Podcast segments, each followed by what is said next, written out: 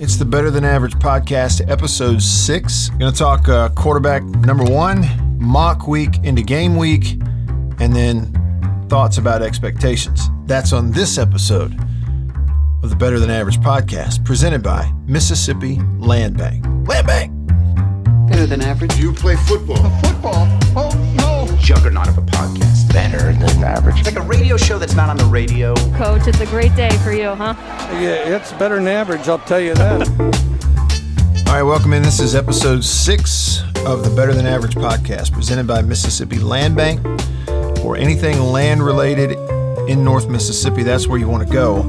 Uh, the kind of people that you know you want to do business with. You'll be glad you went there first. Trust me. So buying or selling land, it could be building a dream home up to big farmland to anything in between, recreational, anything land related in North Mississippi. Go there.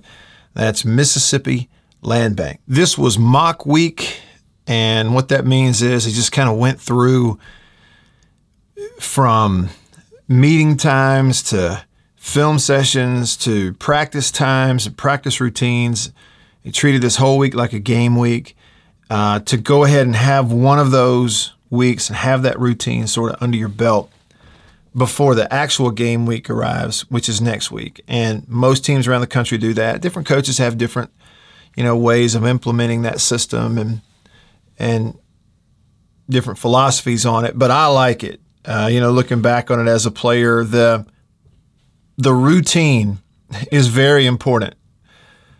I always felt like for Coach Sherrill playing for him, he had a lot of great things he did as a coach, but one of the best was providing this constant, steady routine that he managed. He was the overseer of that whole thing. He designed the schedule, he set up the routine, and then made sure everybody stuck to it so that it just became so uniform that times didn't change, meetings didn't change, practices didn't change, and you become so accustomed to it that it's just those are factors that you don't even have to think about as a player it just becomes habitual to show up at the right time and to go through the routine so that all you can focus on is getting better and getting used to the games. The structure was always important and he was always really good at it. I always felt like it was a part of the reason that he managed the program so well all the years that I was able to play for him. And so it is important and they're doing it now. And Coach Leach has been around forever and uh, certainly, I'm sure, understands the importance of it. Um, getting in that routine. So that's what this week was about. Uh, to level with you, I didn't go to practice this week. I think there were only two really sure enough practices Tuesday and Wednesday. And um, uh, I wasn't able to go to either one, other work responsibilities and different things. Uh, and so probably we'll be back out at practice next week during game week. Um, and this weekend, not going to go check it out or anything this weekend. They're going to kind of go through, you know, game routine and stuff on Saturday not going to be a full scrimmage or anything like that. And I'm going to go check out some high school football for the Hometown Heroes video series presented by Mississippi Farm Bureau Insurance. Last year was a big success, and so we'll have year two starting this weekend. So just to level with you, I'll be back out at practice next week and and talk about that with you on episode seven and then episode eight. Um, and also just a, a quick note here on the podcast for those of you who are downloading and listening, thank you, first of all. The numbers, it's uh, been exciting to see it jump off and see y'all latch on to this show. So it's a Monday, Thursday schedule. Starting Monday, this coming Monday, it'll be the first game week press conference for Mike Leach, and he'll have his press conferences on Mondays. And so instead of releasing Better Than Average on Monday mornings, it'll be a Monday night publish so that we can see what comes out of the press conferences. And so for that reason, I think I went ahead and started that this week. It'll be Monday nights and Thursday nights instead of Monday mornings and Thursday mornings. Thought I'd, you know, put that in there for you. Okay. Uh, yesterday there was a media opportunity with Mike Leach. Uh, there was a quick question there at the beginning about, you know, who's a quarterback? Have you made a decision? When are you going to make a decision? I don't know how the question was worded, but his answer was, if we had to play today, it'd be Will Rogers. I think there was a follow up about why, and he said he's just more consistent right now. And so you expect that, I expect that. That's not a surprise for anyone. that indeed it is Will Rogers who's QB one for Mississippi State. No surprise there. Uh, with that said, instead of waiting to the end, let's uh, hear what Mike Leach said. This is about maybe three minutes of comments from Mike Leach after the Wednesday practice on the 25th, in which he said, if you had to play now, Will Rogers would be the quarterback. Let me let you hear that interview. Uh, I think we're a work in progress. I thought that we had some good work today. I thought we squandered uh, too many plays on both sides, uh, you know, because guys gave into the fatigue. But uh, you know that's why this is mock week, so that uh, so that uh, you know we work through problems like this. Have you decided on a starting quarterback at this point yet? If we were to play today, it would be Will. What's maybe he done to separate himself from the other quarterbacks? Uh, consistency, I'd say, would be the biggest thing because I think, as far as just throwing the ball, they all do a pretty good job of that, and then they have various other physical attributes. But uh, you know, he's a very committed guy as far as watching film, and you know, is thrown with these guys more than anybody else. Although it really hasn't been as much as you know once you get a really established situation. Um, but uh, you know, he, he provides more consistency. Is there still time, like in the, in the next week and a half, for that to change, or is Will pretty much locked in? Uh, it's hard to tell. Difficult to say. You know, we'll see. Coach, you obviously, uh, you know, looking at the scrimmage, it seemed like the offensive line, at least the starting five, and a couple rotation guys are, are kind of set going into the season. What have you seen from that group, and any guys in particular caught your attention? Uh, I think they're better. I think they're definitely better. I think they're playing together better. I think that, um, you know, I think collectively they have a higher sense of urgency. Uh, You know, they're still a very young offensive line, but I think they're drawing, some are drawing on the experience they got last year.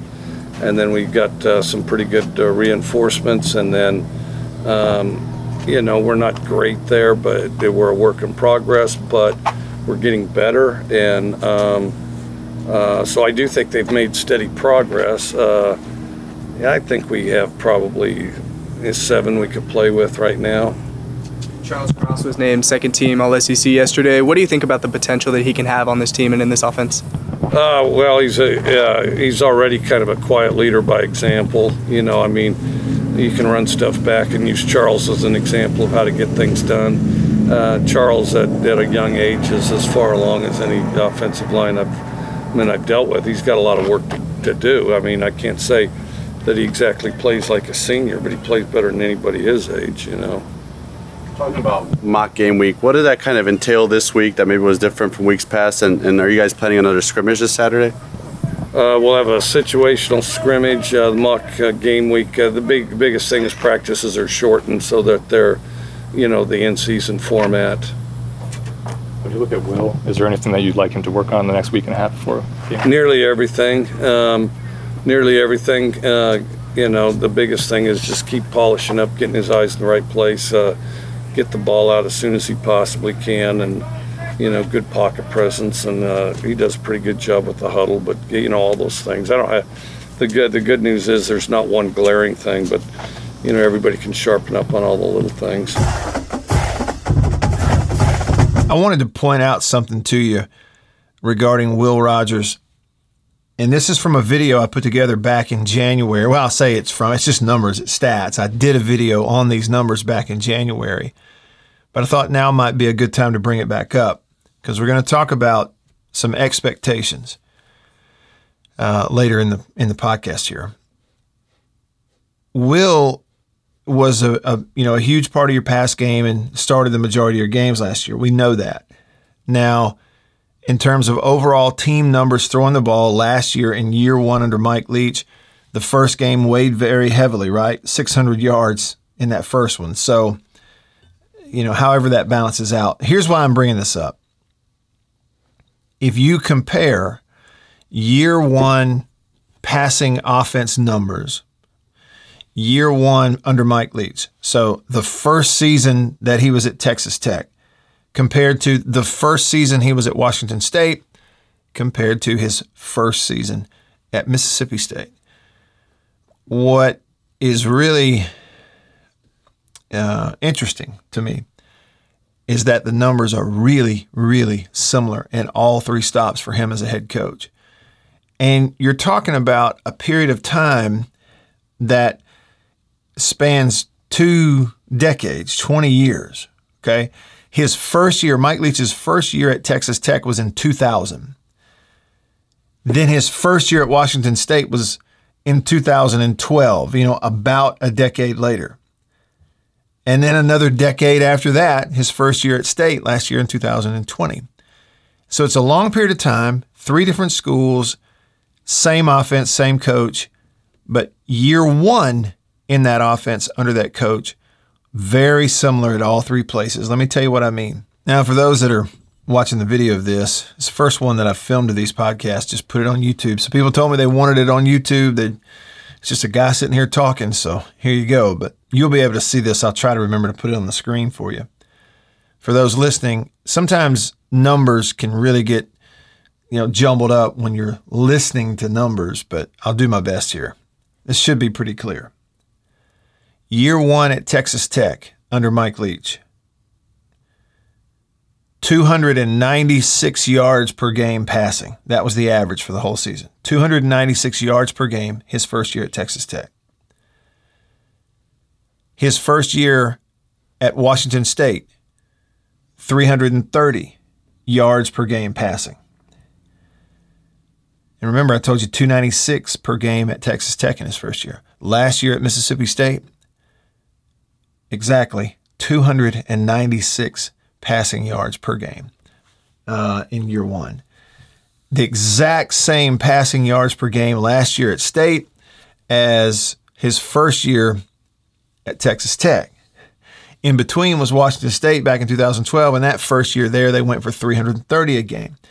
But when you look a little deeper, there's a couple things that may actually explain that. Washington State, when he took over, was a team that actually threw the ball pretty doggone well before he got there. Uh, they had a receiver that had caught, you know, a bunch of passes for a lot of yards the year before Mike Leach got there. They could throw it around a little bit. But the Texas Tech and Mississippi State situations are pretty similar. When he took over Tech, they had been running the ball before. Um, they hadn't been throwing it around. And he goes in and he's going to go wholesale change, and they throw it for 296. They played 12 games in 2000 at Texas Tech and threw it for 296 a game. Last year, what did he do? He took over a team that for a decade had been a team that ran the ball and didn't throw it.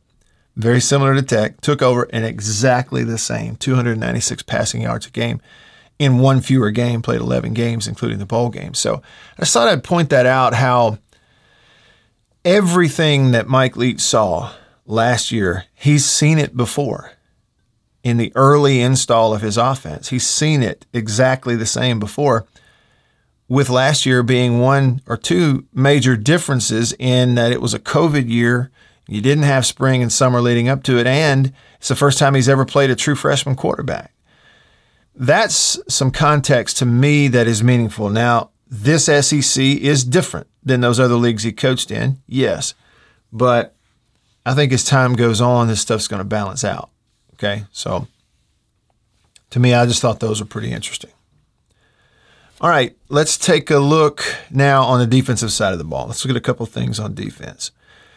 All right. First up, I did a film study on Tyrus Wheat. If you haven't checked that out, it's on the YouTube channel. Um, I haven't posted it yet to Facebook, but I will do it. If you haven't gone and liked the Facebook page, check that out. It's just facebook.com slash Radio Wyatt. There are five or six plays from, from Tyrus Wheat last year that I looked at. No great schematic stuff. It's just kind of showing you what he's capable of because he's a very physical player. And I actually, in the film study, didn't give him credit for his size. I, I said he's 6'2, 240. He's actually 6'2, about 260 but he's a very physical outside linebacker. He caused some turnovers last year. I think he led you in forced fumbles. He led the team in sacks with five last year, and he was third on last year's team in tackles for loss.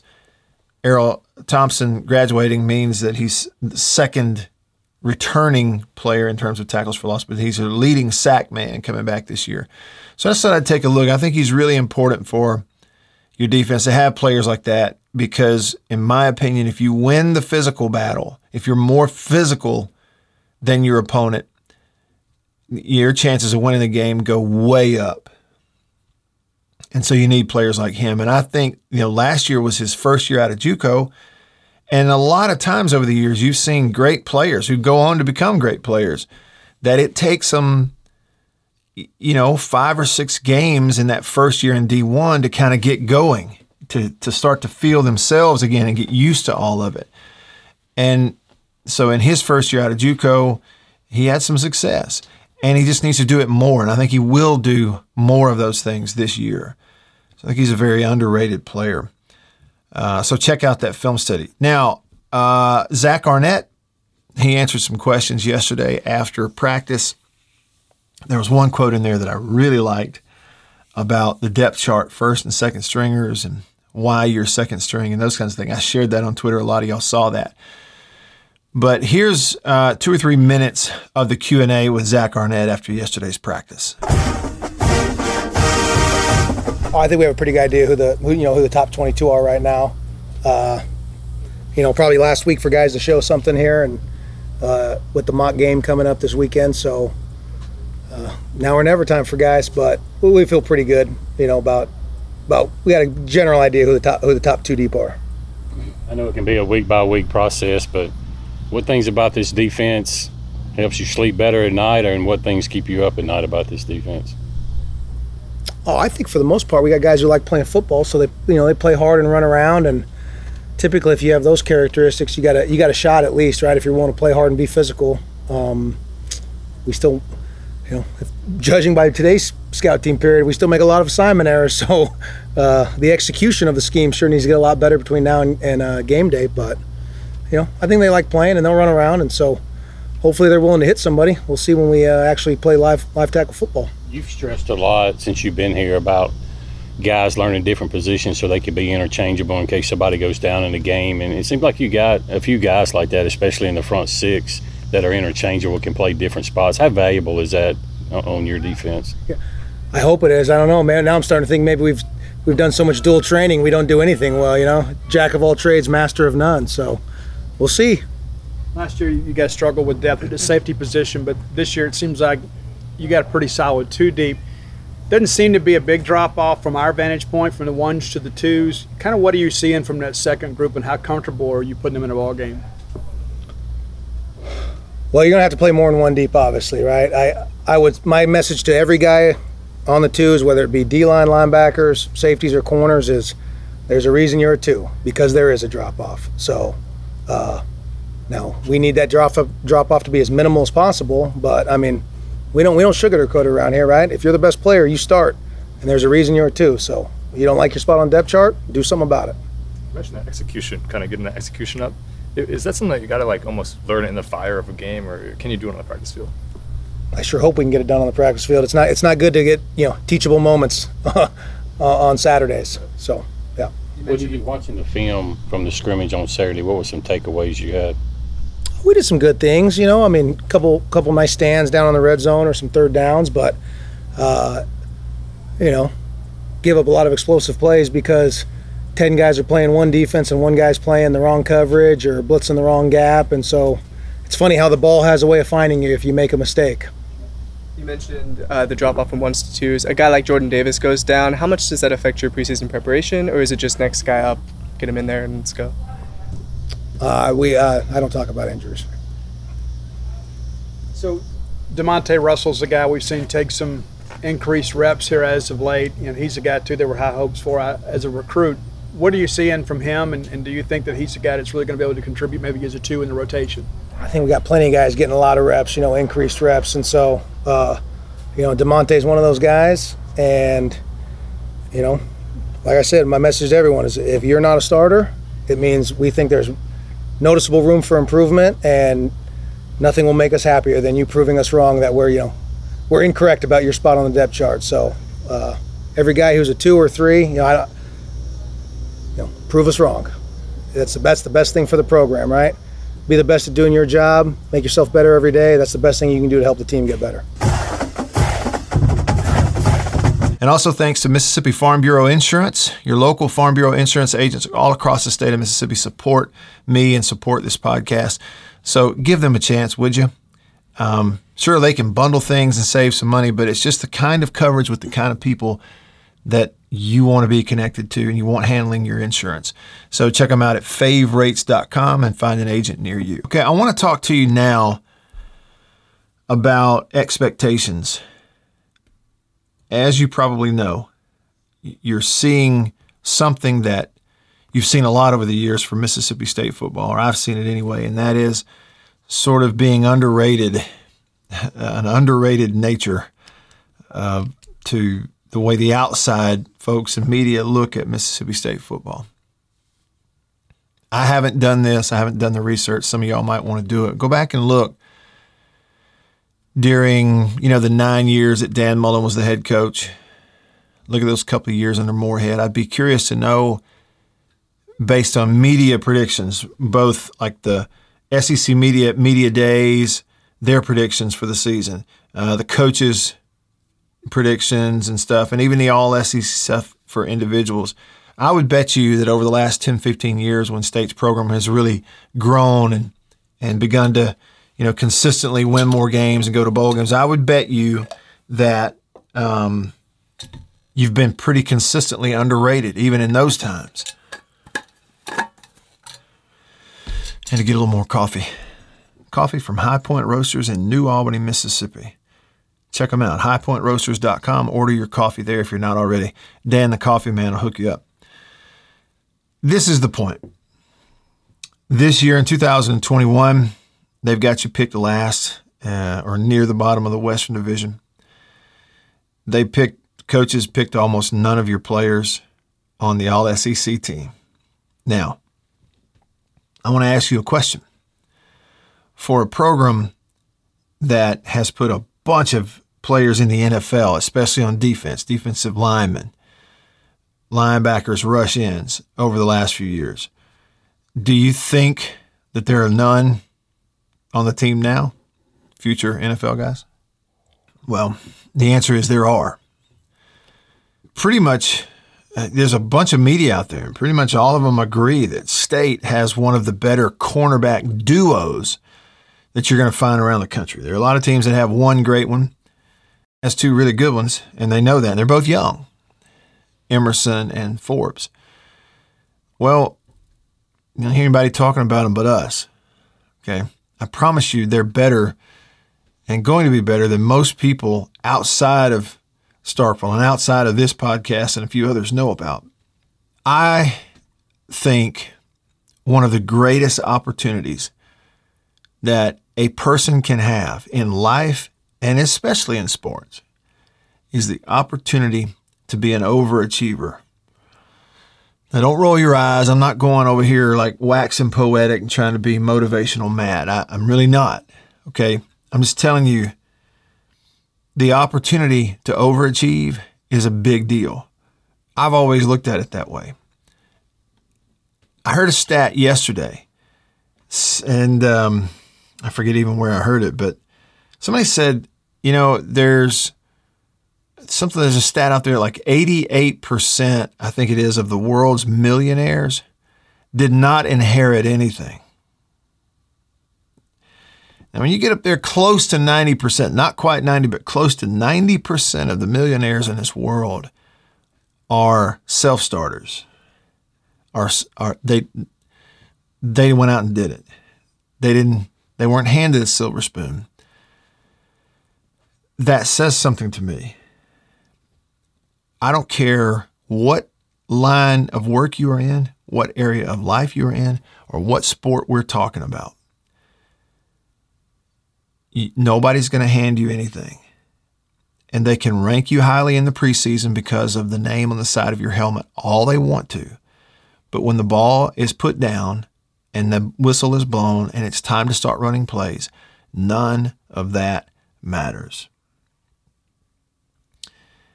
It's a reason. There's a reason that people like, I'll give you an example. David Cutcliffe at Duke said a couple of years ago that the idea of preseason polls is bogus especially in an era where we have a, a college football playoff poll that comes out four or five weeks into the season. We shouldn't even have preseason polls. And he's right. So I, I'm not saying that just because you know the outside media and the outside world has low expectations or no expectations for state this year, that they're wrong. We got to see if they're wrong. The team's got to go prove them wrong. But what I'm telling you is if if you're a state fan who you're waiting for the moment when people are just going to hand you anything at state, they're just going to hand you a pat on the back before you've accomplished anything. They're just going to, you know, they're going to give you as much coverage on the SEC network as they give Alabama and somebody else. Uh, they're just going to give it to you. If, if that's what you're waiting on, just keep waiting. It's not going to happen. And here's the thing you should prefer it that way. That's a much better way to go through life. I'm telling you. And that is please underestimate me. Please underrate me. Write me off. Sure. Because as soon as you forget about me and turn your back, that's when I'm coming. I'm kicking the door down. It ain't a matter of if, it's a matter of when and how. And are you standing there on the other side of the door or not? You better get out of the way. That's the approach that works. The blue collar work for every ounce of gain, every inch of respect to earn it and work for it and not be given anything. That's the best way to go through life. That's the best way to go into a season. Not being overhyped, not being told how great you are. Those are opportunities to underachieve. That sucks. Nobody wants that, and I don't want it.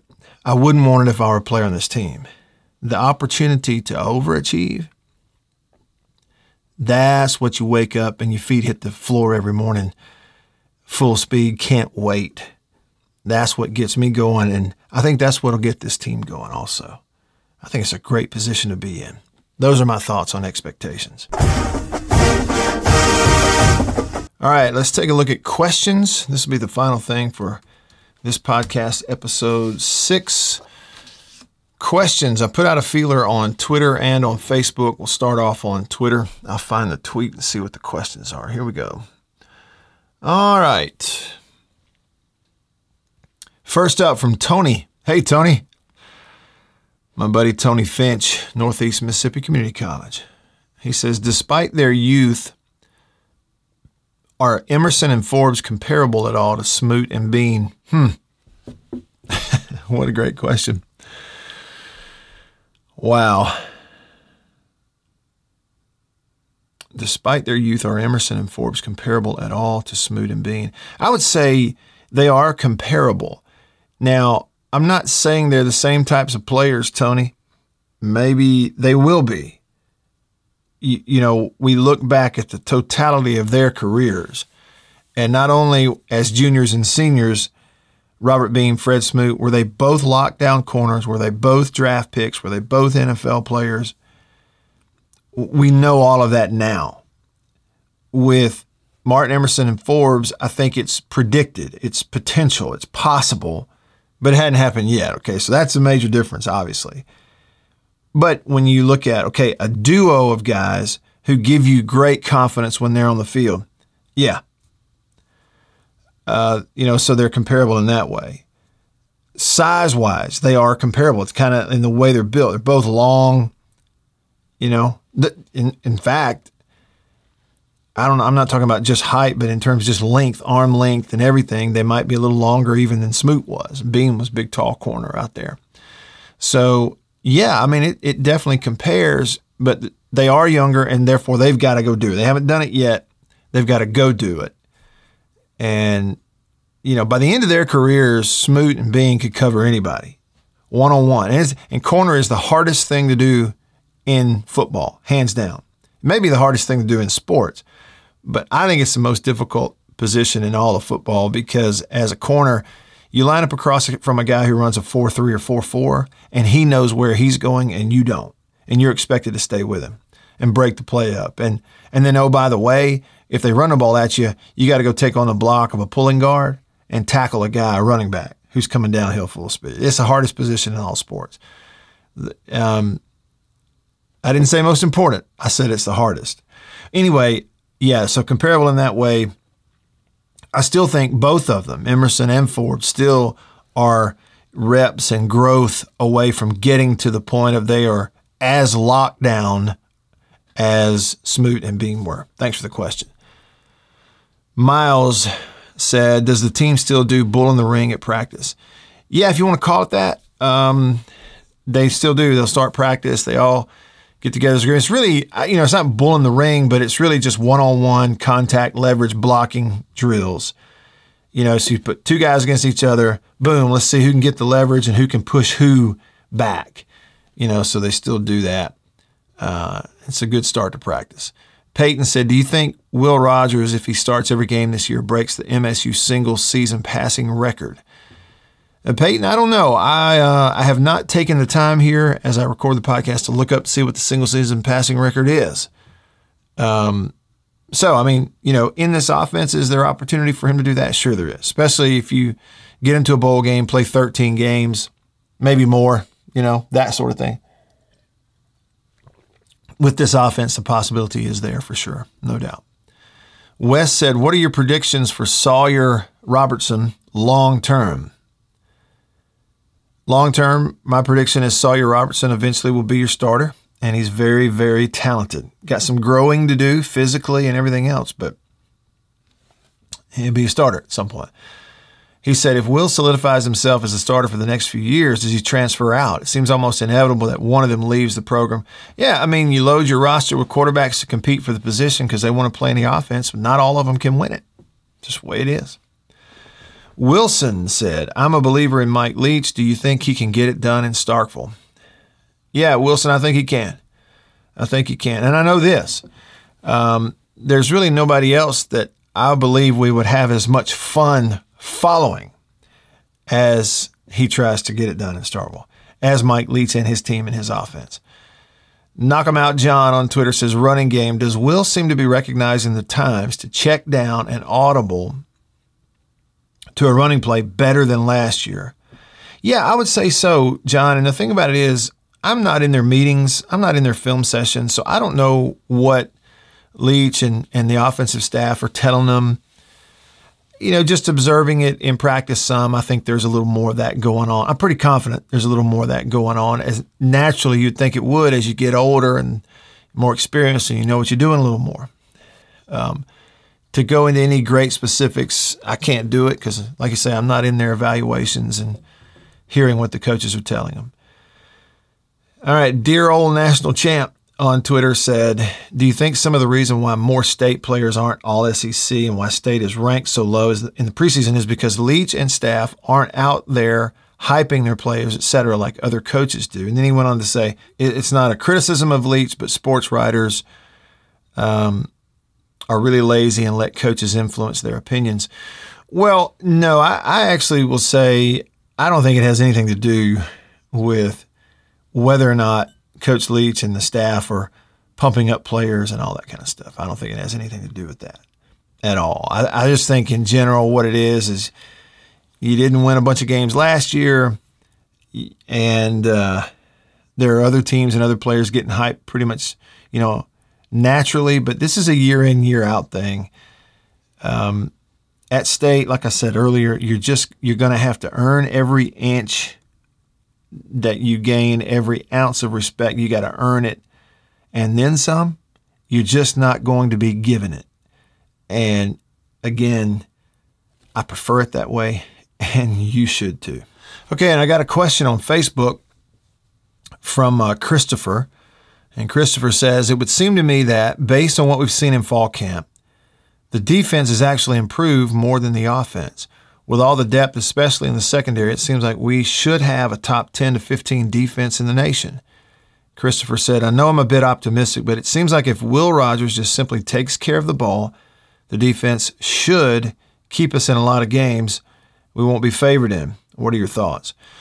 All right, so um, hmm, the first premise is you said, you know, just based on reports, it seems like the defense has actually improved more than the offense. I would tell you that we won't, and I, this may go without saying, I'm, I'm not at all talking down in any way, Christopher. We won't know who has improved and who hasn't, and which unit has improved and which hasn't, until we actually watch the ball games, right? I mean, We're not going to know.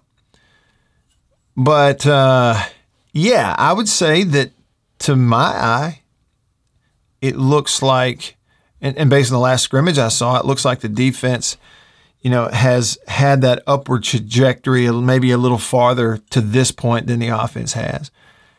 And I think that may be kind of offense and defense by nature. You know, offense, when you're going against a pressuring defense, an aggressive defense, where all the best athletes seem to be on the defensive side of the ball on this team, okay, and you're playing them every day in practice, and after a while they figure you out. What I'm saying is that after a while, offensively, you can only do so much growth against your own guys. And you really start to grow and get better when you start playing other people and you have some advantages in game planning and scouting and all those kinds of things. So some of that may be natural. Okay. The other thing is you have more veteran players on defense at key positions than you do on offense. Okay. So, you, you know, both have improved. But yeah, defense is a little deeper. I think your best athletes, best players are on the defensive side of the ball. And I like it that way. I would coach it that way if I were coaching. Um, and offensively, that's where you have the most crucial youth we forget that um, you got a true sophomore with no red shirt under him as your starting quarterback. Your two running backs are true sophomores with no red shirt under them. Your top returning receiver is a true sophomore in Walley with no red shirt under. All these different things. So the room for growth is even greater on offense, I think. So yeah, you know, and then you say, okay, you're optimistic, but it seems like if Will Rogers just takes care of the ball.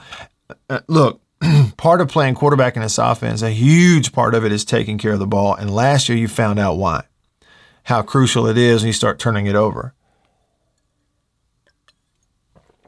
I don't know that it's all that different in any other offense either, but um, there will be turnovers. Know this there will be turnovers, there will be interceptions any offense that is asking its quarterback to throw, we're asking you, throw four or five touchdowns for us in a ball game. That's what we need you to do. Well, he's going to throw some picks, and you got to put up with it. That's part of the game. But if he takes care of the ball, um, that'll be kind of a starting point, getting the offense going. But some things are going to happen. That's just the name of the game. Yeah, I, I feel like this team is. Uh, they're going to be better than people realize.